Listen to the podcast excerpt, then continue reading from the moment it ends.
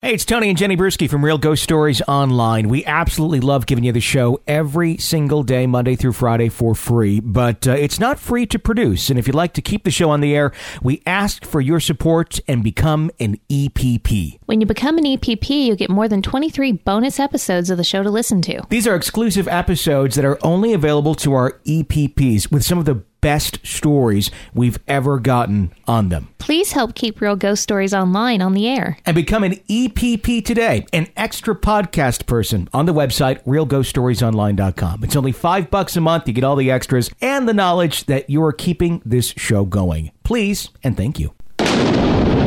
Welcome to Real Ghost Stories Online. Call in your real ghost story now at 855 853 4802 or write in at realghoststoriesonline.com. You're about to enter the world of the unknown and quite possibly the undead. This is Real Ghost Stories Online. And on today's show, could anger over the tragic death of a loved one lead to something sinister visiting in the middle of the night? A deceased uncle who never got to meet his nephew makes a surprise visit and confirms to a family that he is still there. Some friends share such a bond in life that the bond may carry over into death, too.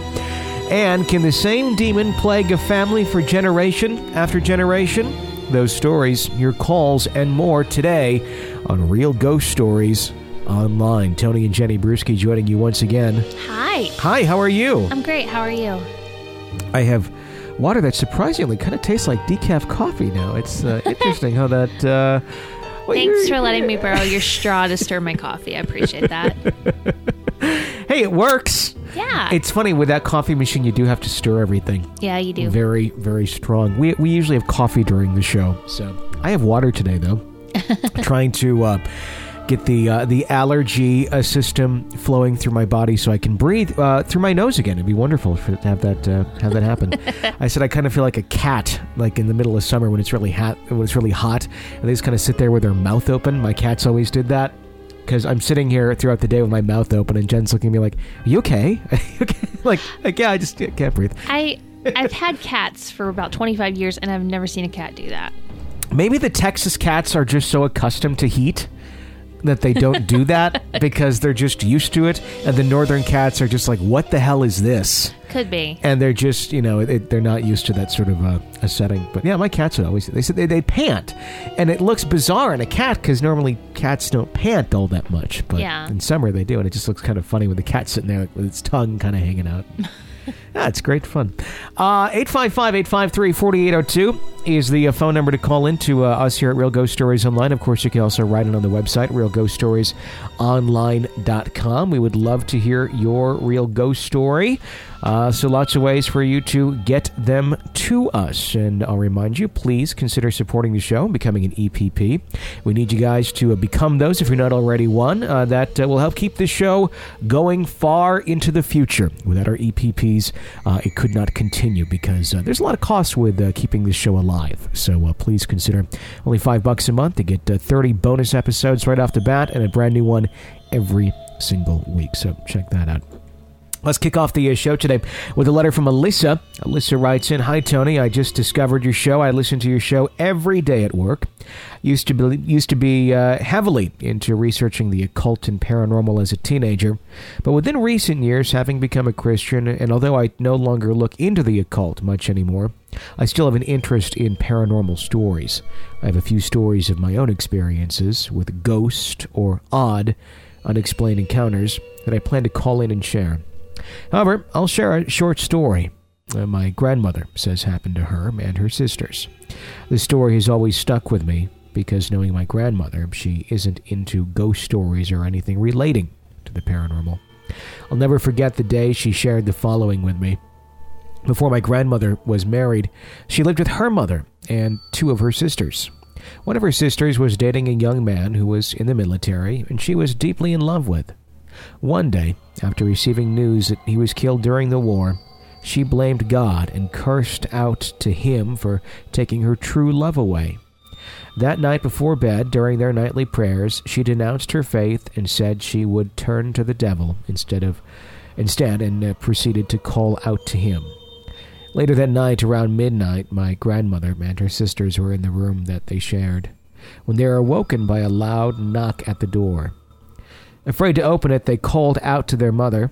My great grandmother opened the door, and a tall man dressed in a military uniform stood before her. My grandmother and her sisters were listening and peeking out of their bedroom window, which faced the front of the house with a slight view of the front porch. They saw the man standing there, and then he started to walk away. As they looked to see him fully, they noticed he had no feet, and before they could say anything, he vanished. When they asked who the man was, my great grandmother said the man had deep, dark red eyes and asked for Irene, my grandmother's sister, who earlier that night had blamed God for her boyfriend being killed. My great grandmother said to the man that she wasn't home and closed the door in fear. They all couldn't understand what had just happened and came up with the conclusion that it must have been the devil coming to see my grandmother's sister who called out for him. Ironically enough, my grandmother has since become a widow and now lives with the other sister who was there that night. Her sister Irene has since died. Thanks, Alyssa. Yeah, I don't think that was a good thing. If it didn't have feet and it masked itself to look like somebody that would be non threatening, you know, or somebody that you would associate at that time with safety, like a soldier. Mm-hmm. Do you think that this actually happened, or do you think this is a cautionary tale told by the grandmother? I thought of that too, but she said her grandmother's not one to really believe in the paranormal. Okay. So that would be kind of, in this case, far fetched for the grandma to say something like that. But I do see that being a good type of cautionary tale to pass down. Yeah, where she was so concerned about her daughter, uh, you know, you know, calling out to the devil and wanting that to never happen with her grandchildren. That she tells, you know, half of the story being true, mm-hmm. meaning you know, the the love died, and then the the daughter said those things, and and then maybe the grandmother embellished later to create a cautionary tale. But you got a point there with her not being into that. It seems kind of. If she doesn't put much weight on that, why would she be so concerned to tell such a cautionary tale? Yeah, I think it just depends on the grandmother if the if that was the grandmother's style or not. Yeah. Did you ever were you ever told any cautionary tales that you knew were complete BS? Not so much. I mean, my mom, I, I still to this day bite my nails. It's an anxious, nervous habit. But my, I mm-hmm. remember my mom telling me that my nails were poison. If I didn't stop biting them, that they were going to poison me. and I thought, well, it hasn't killed me yet, so I kept on. Uh huh. But I get trying to stop a bad habit out of you know using a fear tactic like that. And- Poison. my mom didn't tell me a lot of stuff like that, but I think it, it got to the point where I'd bite them until they bled, and that was becoming a problem, and they always looked horrible. Okay. I the only one I can recall was you know if you do that your face will stick that way you know the the typical one that, Right. that parents say and never really works ever but somehow they keep doing it from generation to generation and it just I don't know. I, I don't know why that that one continues on because it clearly never works with any generation uh-huh. ever. Uh-huh. But for some reason parents still do it and they still use that one. With no proven results. It is the definition of insanity. Yeah, yeah. I, I don't I don't understand that. There's a cute part in the movie Liar Liar where he's talking to his son, and he, at this point he can't lie, and the son asks, "If my if I make faces, will my face stick like that?" And Jim uh-huh. Carrey says, "No, it won't." And not only that, some people make a good living that way. I uh, I always wondered if because the other one I, I heard was you know if you cross your eyes that your eyes could stick that way, and then I always assumed that uh, in, in elementary school and you know junior high and even high school a little bit that I wonder if those kids at some point were sticking their eyes together the kids who were cross-eyed, and if that was why that happened. I don't I don't know that that can actually happen. Can that happen? I don't know. To this day, this is still kind of eluding me. but here's my my thinking on that. They do exercises to retrain and Sure. strengthen eye muscles Yeah. to try and overcome Yeah. things where eyes want to do that. sure, sure. So I would think if you did it enough, it would start to train the muscle to do that. If you did it in yeah, so that so essentially you could train it to do the wrong thing, to go in the wrong direction. That's what my logic says Just in as- the fact that you can mm-hmm. train an eye to not do that. Sure. I always kind of wondered that. So I don't know the answer to that question.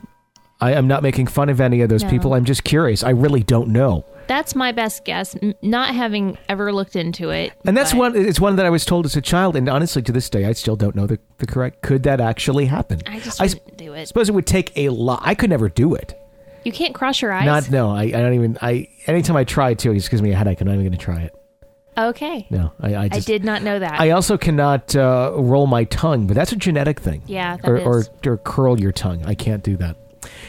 And it's a very small pop part of the population that can't. It's like two percent. I am in the two percent. that can't. Can't. Okay. Yeah, I don't know why. Lynn writes in When I was a senior in high school in 1992, we took a family trip to a very small town in southwest Texas at Christmas. This included my mom, my stepdad, my sister, and little brother. We went to visit my stepdad's family, whom we had never met before. My little brother was 13 months old. During my mother's pregnancy with him, my stepdad's brother was so excited about the arrival of my brother, he'd write letters and tell my stepdad how excited he was and could not wait to meet him. During this time, my stepdad's brother was very ill, so much that he passed before my brother was born. Back to the trip. We drove straight through from Michigan to Texas. Once we got to town, his family. Uh, once we got to the town his family lived in, it was very late, and we went straight to the hotel and checked in. We went to sleep shortly thereafter. My mom and stepdad in one bed, my sister and little brother, and me uh, in bed with me. This is where things began to get confusing for me because I don't know if I was awake, sleeping, or what. But I remember seeing a beam of white light, no bigger than a quarter, on the wall behind my bed. It felt like this light was focused on my little brother, not shining on him, but there because of him. I don't really know how to explain this other than I was just feeling, uh, just it was just a feeling I was getting. I don't remember being afraid, but again, I am still confused, awake or asleep. The next morning, I told this to my mom and stepdad. I also told them I dreamt that I was supposed to tell them about a picture and a, a Playboy bunny. My stepdad's face dropped, and he and my mom went into the other area of our room to talk. My mom returned and said she wanted me to tell my stepdad's parents about this. When we finally got to his family's house, my mom told her mother in law that she wanted me to tell her about my dream. I told her about the light, the picture, and the Playboy bunny. She started crying and went to the other room. When she returned, she had a picture of my stepdad's deceased brother. He was wearing a sweater with a Playboy bunny uh, stitched onto it near the collar. She told me she believed that that was her son that visited us that night because he was so badly he so badly wanted to meet my brother. She was so happy and told me this was the best present she had received. She told so many family members about this, and they all seemed to be so happy. I never met this person before. Why would I pick up on such things I knew nothing of? I'm still unsure. We'd extended our stay in Texas a few days, but my parents had only a budget for a certain amount of days at the hotel. They decided we would stay at my stepdad's parents' house. Did I mention this previously uh, had been a funeral home? Yes. Needless to say, I was very scared and did not want to stay, but I was 17 and didn't really have a say. Our first night there was New Year's Eve, and the adults decided to go to a New Year's Eve party, leaving me at the house with just my sister and brother. Our room that we stayed in was my stepdad's brother's room before we had moved out. I lay in bed at night with my siblings, scared to death. Listening to every creak in the house, I felt like there was something bad outside the room. And as terrified as I was, I didn't feel like it could come into that room, as if the doorway was a threshold that was protecting me. I still haven't forgiven my parents for leaving me there that night. I've had several other experiences since that time in a couple different houses that I lived in. I'd like to share those later if interested. Listening to your feedback on other stories has me wondering more about my own experiences. I hope to hear my story on your show and would love to hear your thoughts. I think you were at the perfect age, and because you hadn't met him and hadn't seen the picture, you're the perfect person to relay the message because it means more. if the stepdad had dreamt about his brother, you know, he, I'm sure, had seen the picture and, and he would have just brushed it off as a dream. And, you know, probably the mom was to the age where, you know, if you didn't kind of have an interest in paranormal things, you would just brush it off as a weird dream. Mm-hmm. But she was the perfect age and would be the only one to not know. So it kind of validated that he did visit. I completely agree. I'm just happy. I didn't know where the story was going there uh-huh. for a minute, and where it said, said the, the grandmother went to the other room and brought a picture back out. I'm like, oh God, is the grandma going to come out like, here's me when I was a Playboy bunny back in 1942? Yeah. Hey, grandma, look at that rack. oh, wow. That's. Disturbing. But it was clean. Yes, we it didn't was. go there. It wasn't. I actually waited till after the story to share my scared thoughts of what was going to happen. yeah. But uh, that was interesting. But I think you're ex- I think you're spot on with what it was, and she was the perfect conduit, if you will, for relaying that message. Uh, because I, you're right. Almost any other person would have just been brushed off, or probably never would have even been spoken out loud. It was just, it's around the holidays. You're thinking of your family and ones who aren't there anymore, and it's logical to have a dream about a deceased loved one. Sure. And if it ties into a picture you've seen before, okay, then yeah. But for having never seen it, never known about it, yeah, Yeah. there's certainly a connection there. So, very, very interesting story. Thanks for sharing, and we would love to hear uh, more of your stories. The number is 855 853 4802. If you haven't already done so, please press subscribe, whatever platform it is you listen to us on. That way you won't miss any of our episodes. We're out there on iTunes, Stitcher, YouTube, and many other podcast options. If you're listening to us on Dark Matter Radio, you can uh, subscribe to our show as well through those other outlets and check out our back archive of shows uh, as well. And uh, we welcome you if you are just discovering our show for the first time. Hundreds of episodes out there for your enjoyment. So. Check it out. Uh, Emma writes in Hi, I wrote in a few weeks ago about the possible ghost in the pub in York, England, and a little bit about the history of York. This is my Nan's story, but I'm sure she wouldn't mind me sharing it and getting your thoughts. My Nan, Grandma, not sure if you use Nan in the U.S., had a friend who owned the local shop.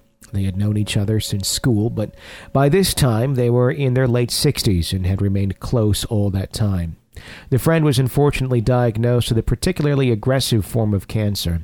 She went from being a strong woman to a tiny, suffering old lady in the space of just a few months.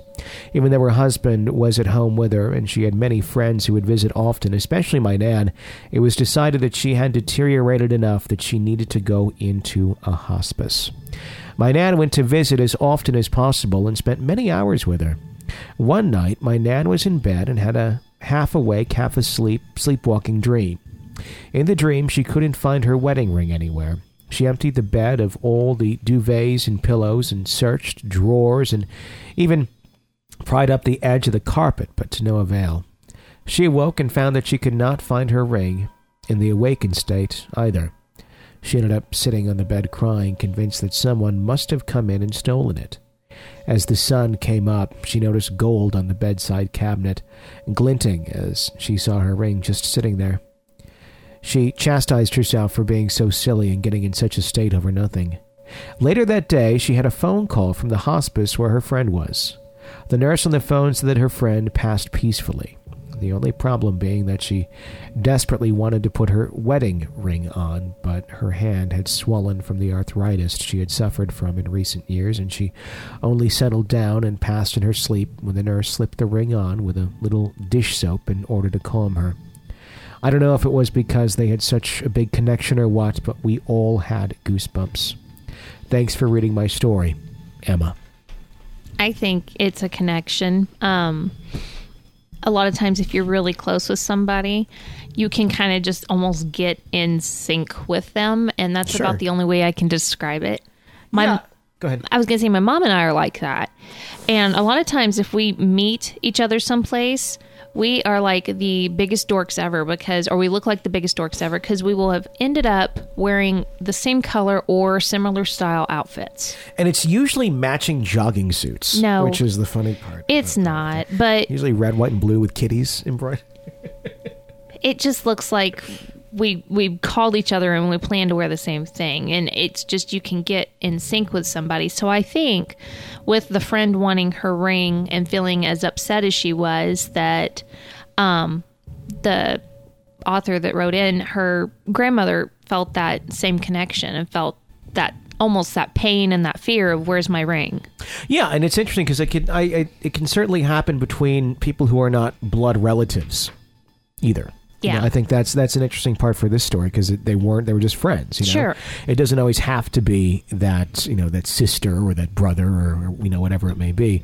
It can just be someone you're really close with and have that that connection. Those people obviously do exist out there. So very interesting story. Thank you for. Uh, for sharing that with us. 855 853 4802 is our phone number at Real Ghost Stories Online. You can also write in on the website, realghoststoriesonline.com. And if you like the show, please leave a positive review, maybe some stars out there on iTunes or Stitcher. The positive feedback helps others find the show, and it helps us uh, grow a bigger and better community. So consider doing that out there on iTunes or Stitcher.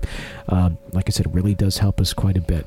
Jana writes in I have a few stories to share, but thought I would start off with these two short experiences. I was home with my two children, ages around one and four years. My husband has times that he travels on business. One day, while he was away, I decided to go visit my mother, who lives an hour drive away. We left at about 10 a.m. and didn't arrive home until 9 p.m. When I arrived home, every light in my house was on, including my back porch. I do not like artificial light during the day. I never have lights on in the house until at least 4 p.m. Of course, telling my husband, he says I must have left them on before I left. There's no way that I would have turned them on, and my kids weren't even tall enough to reach the light switch.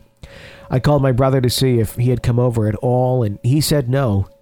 I was just left shaking over the situation. I had a cleaning lady at the time that was somewhat into the paranormal. I told her what happened, and she just replied, That's just your ghost looking after you. This is unrelated to the first story, but skip forward about 10 years. My son one day became pale. I talked to him about how he was feeling, and he said a little tired. I told him I was afraid he may be coming down with something. A couple of days later, I rushed him to the emergency room when his stomach flu symptoms took a horrible turn. He was diagnosed with type 1 diabetes, and we weren't even sure he would survive the transport to another hospital. Type 1 diabetes is an autoimmune disorder that prevents the pancreas from producing insulin to break down carbohydrates or sugar into energy. Diet does not cause it, nor can it, nor can it cure it. Just an FYI. My son responded well from treatment and was released from PICU to general care the next day. After this horrible, emotional, long night, my son was sleeping. I was browsing my Facebook page to see what was happening in the normal part of my life. My neighborhood has a community Facebook page, so we all know what's up in our neck of the woods. Someone posted that they were new to the neighborhood and wondering if there were any other T1Ds in our schools. I didn't know what this meant, but after reading the comments, I realized this was now me. T1D is type 1 diabetic. I was torn whether to answer since it was my neighborhood Facebook page. I'm a fairly private person, but how crazy was it that I was in the hospital right now for this? I did respond back telling of my situation and was immediately set up with a link to a support and education group. This beautiful lady that I call my guardian angel have been friends since. I know this isn't necessarily paranormal, but an energetic cry for help that brought her to help us. Whatever made it happen, it was a blessing in our lives. I think sometimes all you can say is things are meant to be or they happen for a reason. Yeah, and it's interesting. I think there is a twinge of the paranormal Yeah. in there where it, it- there's something kind of guiding that. I wonder that when we have all the, you know, you know how sometimes, not sometimes, almost every day or almost every week where we you put together the stories of the Uh-huh. show and they're somewhat themed yeah. and they just happen to come in that way in that sequential order. Um, I always, I kind of wonder sometimes if there's a reason for that that we never really know, but it's there's some listener out there that's needing to hear a couple stories of validation to something similar in their life Yeah. where they happen to tune in, and then the show happens to have two or three stories of a similar nature to it that's going to help them get through something. If that's the reason for that happening on our show so frequently, since a lot of people I know end up tuning into our show out of either curiosity because they like the topic or because there's something happening in their lives paranormally and they're looking for information. Mm-hmm. No, I agree. And when I do find that happening, I go with it. I feel like Yeah. it's the direction we're supposed to go with that episode. So I don't, I mean, I'd like to say and take all the credit for planning out themed episodes, but it doesn't happen that way. It just happens organically. So I just go with it. I've always wondered if that was kind of a the reason. Because there doesn't seem to be much of a rhyme or reason to it, other than just here's four stories that come in back to back from different people with a similar topic. Right. And it, I separate that out as different than we when we put out a request for stories. Like we had an episode Sure. where we asked for stories from hospitals. You mm-hmm. know, that's different when we've asked for something. Most of the time what we're talking about is things that just come into us, you know, just at random and all together. Yeah, it's it's odd how frequent that that happens. Uh, Gabriella writes in, "Oh man, I'm sorry to introduce myself in my earlier stories. My name is Gabriella. I'm 23 years old and I'm from Texas. I'm a big fan of your show, and I'm always excited when a new episode comes on. The main reason I've told you my stories is because I'd really like your professional opinion on what's going on. I have tried to figure it out all my life, but I've come to no conclusion." Growing up and still now, I always had my run ins with the supernatural. Sometimes I feel it is a curse than a gift. I always tell my twin sister and my mom my experiences, and they tell me theirs. Now, if I'm correct, it might be generational, yet my little sister and other siblings don't seem to have this except my mother, twin sister, and I. Okay, so my great grandmother could feel and see into the supernatural. It skipped a generation. Now, the creepy thing is that before my great grandmother died, she said that my grandma would be pregnant with a girl and that she would be just like her. To my grandparents' surprise, my grandmother was pregnant and had a girl, which is my mom. My mom says that she had her run ins as well. Is what I'm suspecting correct? Please tell me your opinion. I know this is getting lengthy, but bear with me. Well, I'd like to tell you one more of my most recent experiences. Here it goes. I went to bed like any other day, right? Totally normal, nothing suspicious. I went to bed and had the strangest dream. In my dream, my mom and dad came to me while I was on a walk.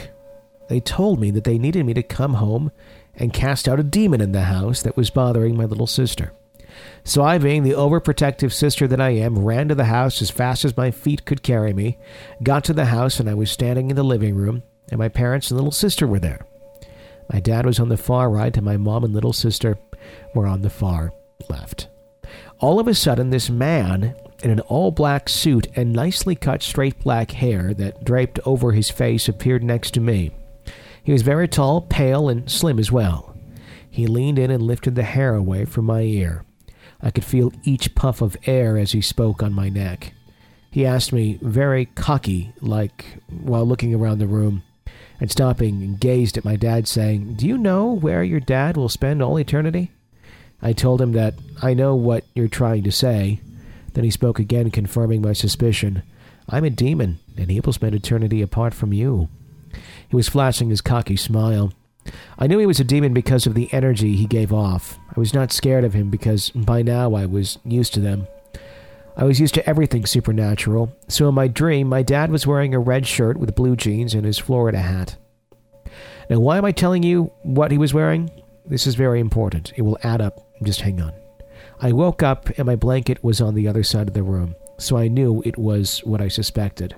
It wasn't the first time this happened. The last time this happened, a different entity appeared to me in a dream, and when I woke up, two dead birds were dead outside the glass door with the blood smeared on the glass. So, based on the past experience, I knew I had to take it seriously. As soon as my mom woke up, I told her everything about my dream and the man in black. She was freaked out, not because of the dream, but about the man in black, especially when I described him. She asked me, How do you know about the man in black? I told her. Why are you freaking out like this? I was so confused by her reaction. Apparently, this man in black has been haunting my stepdad's family since my grandfather. This man appeared to my stepfather's father and tried to strike a deal with him. The deal was to dig up his bones and give him a proper burial. If he did it, he'd lead him to treasure. Now, my stepfather's father never did it, and that man has been haunting them since. Now, my stepfather's father, in, in, in his old age, still speaks to this man in black. This man was a fa- family secret kept amongst the older folk in the family. I was freaked out because I had an encounter with this being, which I knew was a demon. He gave off the presence just like the others. My mom told me to tell my stepfather as soon as he got home from work. I waited till he got home, and then he made me wait because he had to take a bath, so I waited some more. He got dressed, came out of his room, and this is where my mom and I flipped out. He was wearing the same outfit and hat that he was wearing in my dream. I calmed myself down and told my dad everything about the dream and the man in black. I think what scared him the most was when I described what he was wearing in my dream. I also told my dad that it was no man and that it was a demon and to be careful. Usually, my stepfather is not the type to get frightened about the supernatural because he's more of a skeptic. Yet at that moment, I saw fear in his eyes for the first time, and even more fear when my little sister told my dad something even scarier. My nephew had come to our house a couple of weeks before all this happened to have a sleepover. He slept in my little sister's room. Now, my little sister woke up around four in the morning and saw my nephew staring at the wall where the closet is. She asked him why he was up and what he was staring at. He said the man in black won't stop looking at me. When my little sister told my stepfather this, he looked even more frightened. Since then, my stepdad has been cautious and always looking over his shoulder. I don't know what is going on, honestly, but it seems the older I get, the more things I experience. So, really, I would love your professional opinion. Thanks for taking the time to read my story. P.S. I love your show. Keep up the awesome work. I don't know that it has as much to do with you getting older as you're getting more practiced in paying attention to these things. It's like a skill, like anything else. Um, do you think an exorcism would get rid of a demon that's haunting for that many generations since it doesn't seem to be sticking around? It just pops in be, to like rear its head. I want to know what the what the reason is behind it. Why is it there in the first place? Apparently, somebody, you know, like the stepfather's grandfather made a deal or was supposed to make a deal and yeah, it didn't go through. But I don't know why the deal was made. That's what I'm wondering. Like, what is? I remember that part, but I'm wondering why. What's the purpose here? I don't know. Leading to treasure, leading to uh, very odd. Yeah. There's, there's, I don't know. Um, I, I, I don't know. I think, I mean, the the first step, obviously, in trying to to deal with this is to uh, have the family members who are still actively trying to r- open up those lines of communication to stop. Because I mean, it, she said in there that it was the grandfather that still actively talks to this thing. I don't know that he talks to it or if he If it talks just- about it. Okay. I, I don't I, I I don't know. It's there's a lot of people involved here. I think everyone has to get on the same page as far as what their their course of action is to to rid this thing. Because I don't think one person can rid it. No. I think it's gonna he's it's going from person to person to person, and all of them have to essentially rebuke the thing in some way, shape, or form. Whether that be an exorcism, I don't know, or whatever the case may be. But it's just going to keep jumping from person to person to person because it's it's like in the circle of this family, and it's feeding off of all these people.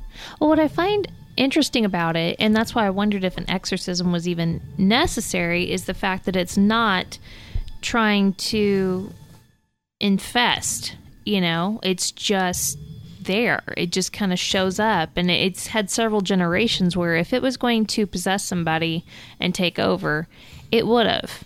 I also I wonder how much damage it has done though, without them even knowing it. True. Yeah. you know, if it has led people to make poor decisions, wrong decisions, bad decisions, dark decisions, whatever it may be, um, without ever, you know, essentially it being attributed to that. Mm-hmm. You know, I, I, I, I could see if you really dug deep, there's more to it because this thing's been around for a while. I think there's something, I don't know. I, I almost really wonder if, if one person in this chain is somehow communicating or summoning this, or there's something that, that our writer does not know. Yeah. About, I mean, I, I'd love to, to know more about that origination of this thing. Sure. Why? What's the story other than I made a deal with the devil? You know, why did they make the deal? Mm-hmm. What was the point? Well, how did this all begin? I think that may need to be discovered for this to be ended. Okay. That's just my my guess there, if you will. 855-853-4802 is our phone number at Real Ghost Stories Online, or you can write it on the website, realghoststoriesonline.com. Uh, hi. Hey guys, this is Paul from Wisconsin. Uh, I just started listening to your show about a week ago. Um, I drive trucks, so I've ended up listening to quite a few episodes uh, while I've been driving. But uh, I thought I would uh, share my little experience. I don't know if it qualifies as a ghost story necessarily, but it definitely falls into the paranormal category. I'll let you guys decide. I'll be interested to hear what you think. Um, I've got two boys, um, and uh, at the time, they were at the ages of three and five. Uh, the younger one uh, was Alex. He's the one we're going to be focusing on. Um, they went through this streak for a while there where they would wake up in the middle of the night and they had no concept of time. They didn't know that, hey, it's dark outside. Maybe I should go back to sleep. Their first thought was, hey, let's go get mom and dad up and get breakfast. And so they'd fallen into this habit of on almost a nightly basis waking up at like two, three in the morning and running into our room, and we'd have to put him back into bed. It had kind of become a common thing. And uh, so uh, Alex, uh, since he was three, he was uh, still attached to his pacifier. He's still in his diapers, um, barely talking. Um, but he was usually the one who was most apt to get up. So uh, anyway, um, I'm a really sound sleeper, and so there were a few nights where I would just come to the surface enough to hear my wife saying, Alex, it's not time to get up yet. You need to go back to bed. And then there would be this pause, and she'd just lay back down. She didn't really say anything. And, you know, in the morning she'd say, you know, I keep hearing Alex, but there's nothing there. And I put it off to, well, you know, middle of the night, you hear things or see things because you're tired. I've had that happen to me. Um, so that's what I wrote it off as. Well, um, one night I woke up and I heard little feet coming into our room, and I could tell by the footfall, the weight behind the footfalls, that it was very likely Alex. I could hear his pajama pants brushing against each other, you know, the, the legs of the pajama pants brushing against each other as his legs moved, um, and I could hear him sucking on his pacifier. And he, the sound came right up to the my side of the bed. And so I didn't even I didn't even sit up, barely opened my eyes. I just said, Alex, go back to bed, okay? It's not it's not time to get up yet. And I heard the footsteps turn around, walk out the door, and at the time we lived in a trailer home, so our bedroom was at the far end, back end of the of the trailer, and there was a little uh, hallway that ran crossways across the trailer where we had the uh, clothes washer and clothes dryer, and then it went out into the kitchen, and all that floor was like a laminate hardwood floor. And so I heard him walk out of our room. I heard his footsteps go through that hallway into the kitchen, and like halfway through the kitchen, it stopped. There was nothing. And I thought, I wonder if he's gonna get into something, or maybe he got confused in the dark. I didn't know. So I got myself out of bed and I went out there, turned on the light. There was nothing. And so I went through the house looking for him, nothing. I finally got to the boys' room. So I opened up the door, left the hallway light on so I could see. And uh, Alex was in bed and he was sound asleep. His mouth was open. He was drooling on his pillow. He'd been there for quite some time. He hadn't moved. So I went back to bed. My wife said, Was he in bed? And I said, Yeah. And she said, That's what's been happening to me. Uh, a few nights later, um, this, a similar thing happened. I heard him come up to the bedroom door, and without even thinking that it might be this weird occurrence, I said, Alex, it's not time to get up. You got to go back to bed. There was nothing, and so I got up, went out there, and sure enough, he wasn't there. Um, and I, I went ahead and checked his bed, and sure enough, he was sound asleep. Um, so this kind of happened on and off for a while, and we were kind of getting weirded out. Um, we aren't necessarily uh, you know, superstitious or anything. You know, we, we tend to take a scientific view of these things, so it didn't necessarily scare us, but um, it was weird. Um, finally, one night, my wife went to a meeting. Um, she came back somewhere around 10 at night. I was at home with the kids, and um, she came through the door, and she was she was like she couldn't get in the door fast enough. She slammed the door, locked it, and she came up to me and gave me a big hug. She said, "I am freaked out right now." I said, "Well, what's going on?" She said, "I was on my way home, and as soon as I got in the car and started rolling, I heard Alex in his car seat right behind me, paging through a book and sucking on his pacifier." She said it was real. It was so real. She said I didn't want to look back there, and it kept on the whole time I was driving home. She was she probably had like a ten minute drive home, and she she was so scared she didn't want to look back there. She got out of the van, slammed the door, and got into the house as fast as she could. And uh, she said it was Alex. I know that sound. It was Alex. It was in his seat. It was his pacifier. I know it was him. So there were those weird instances. Then we noticed that Alex was very, uh, he had a great deal of empathy toward people. It was like he could feel what other people were feeling. Um, one time he went to a funeral um, with us. It was for the relative of a friend of ours, so it wasn't somebody we necessarily knew all that well. And so we were sitting there in the funeral, and Alex just started crying, and it wasn't a bawling loud cry. It was just the tears were coming down, he just cuddled into. I think uh, my wife was holding him. He just kind of cuddled into her, and and he didn't stop until we left. He just felt it was like he felt the overall sadness in the in the atmosphere at this funeral, and it was affecting him that much. He was feeling what everybody else was feeling. Um, and then there was another case where Alex was playing inside and I was outside with uh, our youngest, uh, our little girl, and she tripped and fell and hit her head on some concrete, and it wasn't anything major. She had a little bit of an egg on her head, and uh, so I'm comforting her, and then Alex comes running out of the house, holding his head and crying. His hand was exactly on his forehead, right where his sister had bumped her head um, it was there were some very strange cases that went on during uh, the time we were in this house. Um, we moved about we moved to another house about 15 minutes away um, about eight months ago, and there was like one case where we thought we heard Alex come into our room, but after that, that was it. It was like there's something about that house that really brought out that feature of our son. So um, I don't know. I'm, I'm interested to hear what you guys think. Um, we haven't had any more uh, incidents like that uh, since, but um, it certainly is intriguing to me, and I just like to hear what you guys think. So great show. Um, I'm going to keep listening to it, and you guys take care. Bye. I want to know if Alex still feels um, everybody else's pain and and is basically I'm thinking Alex is a little empath, but I'm wondering if it had something to do with where he was at or if he's still having that. It'd be very interesting.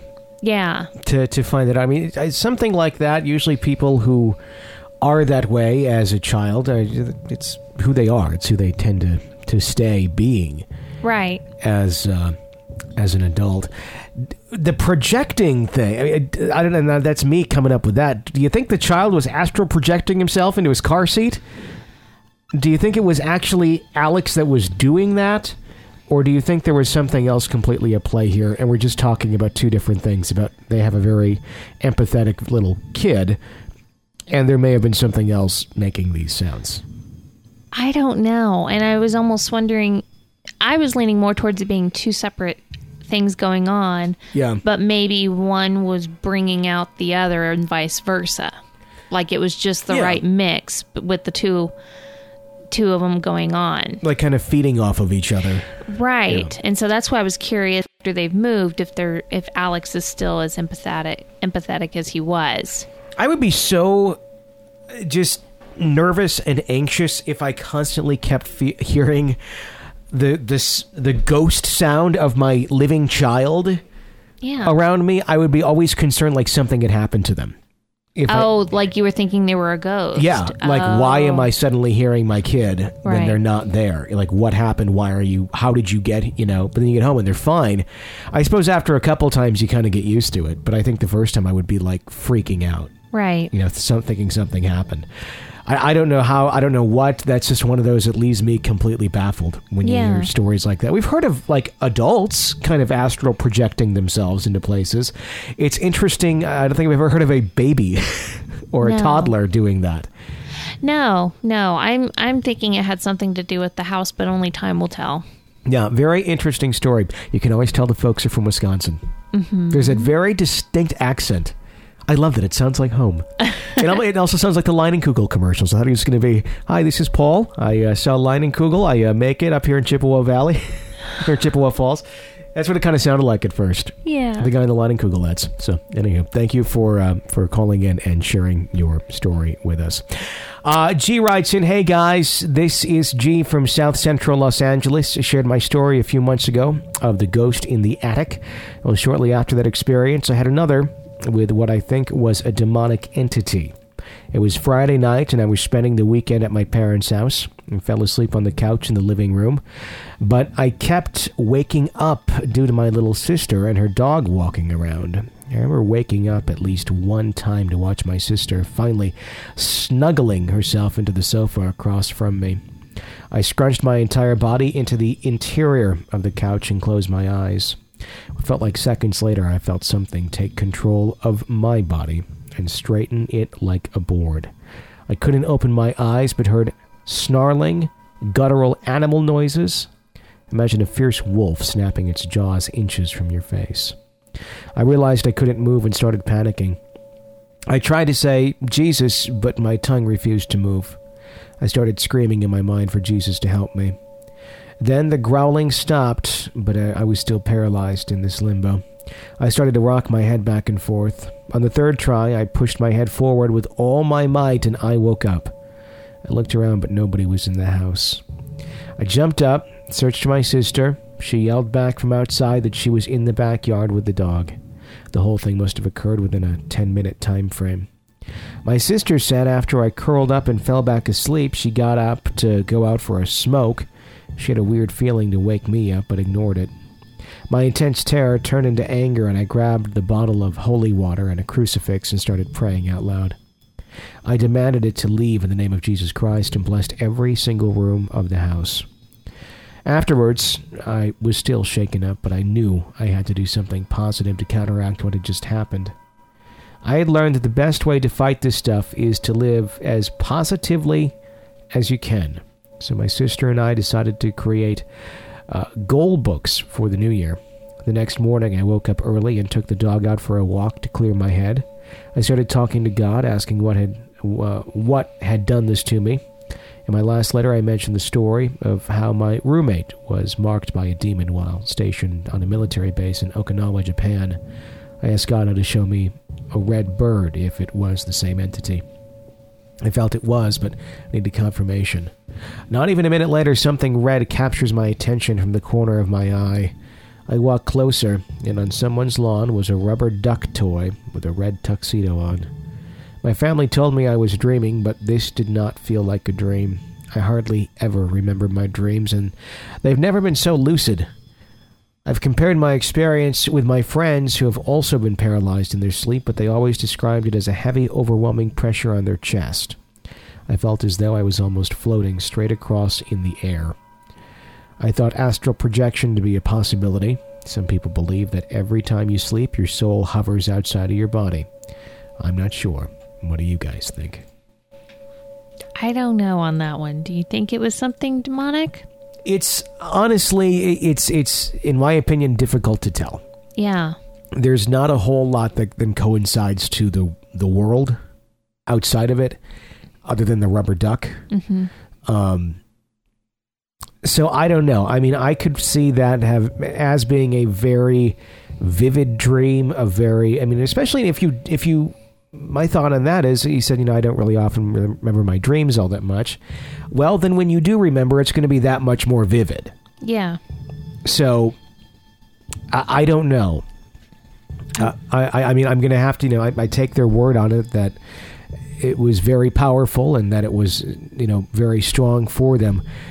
It's just hard to make a correlation then to something else outside of it. Well, I hate to say, oh, it sounded like sleep paralysis, but I'm thinking it had something to do with trying to fall asleep and being woken up and it, it kind of being in that in between state. Yeah. Yeah. But uh, it didn't happen to me, so I don't really know. Yeah, it's it's really really hard to to put your finger on it. And sometimes when you have situations like that and you go through that, it's difficult to completely convey everything that happened to you, you know, verbally to Oh, someone sure. else. So there, I, I- I could see there being a little bit more to the story. Not that they're trying to hold back or anything, just that it just wasn't conveyed enough. You know, because I, from what I heard, it does sound logically like it really could have just been some sort of a sleep paralysis state Yeah. without much more connected to it. But there was some interesting, you know, things in there about, you know, trying to stay positive and, and uh, trying to keep those things out. That I believe is true. Mm-hmm. You know, living a, a positive life and such. So, I don't know, very uh very interesting. I completely get the fear that he had the when he woke up and thinking Sure. something to I felt this exact same way when I had my sleep paralysis thing too. Um and to this day I still don't know what ever happened to me, what it was, but you know, anyone can make the argument. I could sit here all day and say I really think it was something, but it really does kind of fit the whole mold of sleep paralysis as well. So Yeah. I don't know. So I'm going to leave it at that. Okay. I don't know. Thank you for writing in, though. 855 853 4802 is our phone number here at Real Ghost Stories Online to share your real ghost story with us. If you like the show, if you listen to us a couple times a week, hey, please consider supporting the show. We'll even give you 30 exclusive bonus episodes for doing that, plus brand new ones every single week sent directly to your inbox. You sign up to be an EPP, that's an extra podcast person on the website.